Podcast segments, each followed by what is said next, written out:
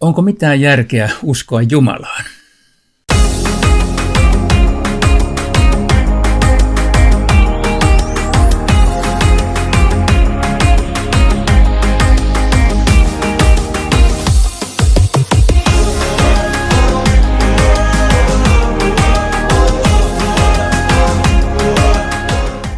Johdannoksi Richard Dawkinsilta lause. Kun yksi ihminen kärsii harhasta, sitä sanotaan hulluudeksi. Kun monet ihmiset kärsivät harhasta, sitä sanotaan uskonnoksi. No tämä herra Dawkins, niin kuin voi päätellä tästä lauseesta, on tunnustava ateisti. Onko hän oikeassa vai väärässä? Onko kristityissä siis järkeviä ihmisiä vai kaikki hiukan pöhköjä? No, tätä voidaan tarkastella monesta näkökulmasta, eikä tuo järkevyysasiakaan ole niin yksiselitteinen. Eihän se ainakaan välttämättä tarkoita oppineisuutta, se voi tarkoittaa muutakin viisautta. Mutta tämmöinen pikakurssi maailman historiaan tässä muutamassa sekunnissa, nimittäin maailman ensimmäiset yliopistot 1100-luvulla ovat kirkon perustamia.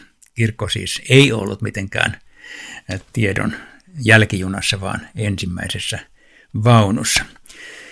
1500-1700-luvulta sanotaan, että 52 kaikkein merkittävimmästä tieteen kärkinimestä 50 oli tunnustavia kristittyjä. Joten kyllä kristityt ovat tiedettä harjoittaneet, eikä sitä ole koskaan kirkossa varsinaisesti halveksittu, vaikka tätäkin vaikutelmaa on pyritty antamaan. Mulla on tässä vielä vähän esimerkkejä. Tässä on ensinnäkin nimilistaa, joka lähtee tuolta 1500-luvulta ja tulee nykypäivään. Kepler, Pascal, Newton, Faraday, Mendel, Maxwell, Pasteur, Linné, Polkinghorn, Collins, Alexander, Lennox, Laurikainen, Huovinen, Toppari, Ulin, Nieminen, Korhola.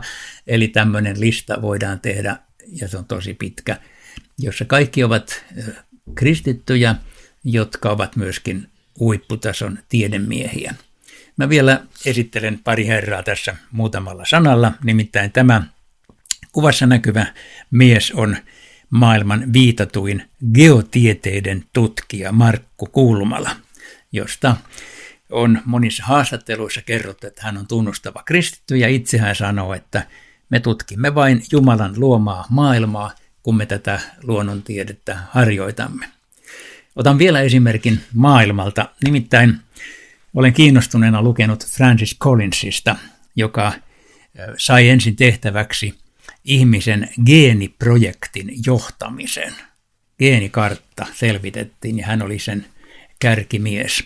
Ja sitten myöhemmin hänet valittiin Yhdysvaltojen terveysviraston johtajaksi – Hänestä Wikipedia kirjoittaa, että Collins piti itseään aiemmin ateistina, mutta sitten hänestä tuli vakaumuksellinen kristitty.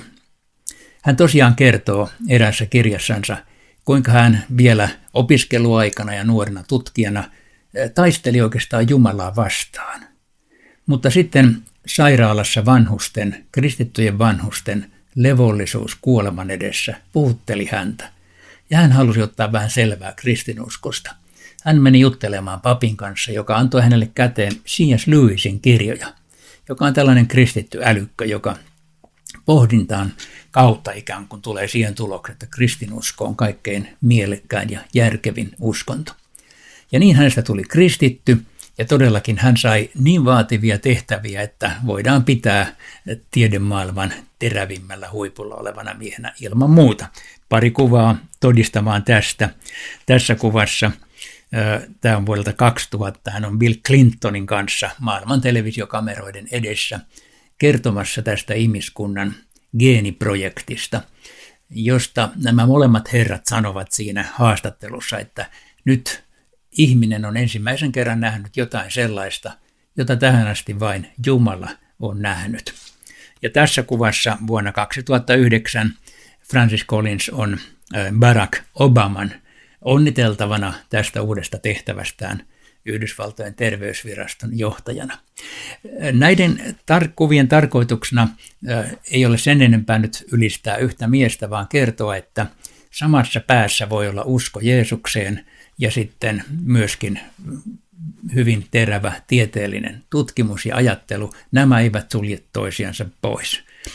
Tietenkin ateisteissakin on tiedemiehiä ja älykköjä, kukaan ei sitä epäile, mutta että kristillinen usko ei ole tieteen vastainen, se oli tämä ensimmäinen pointti.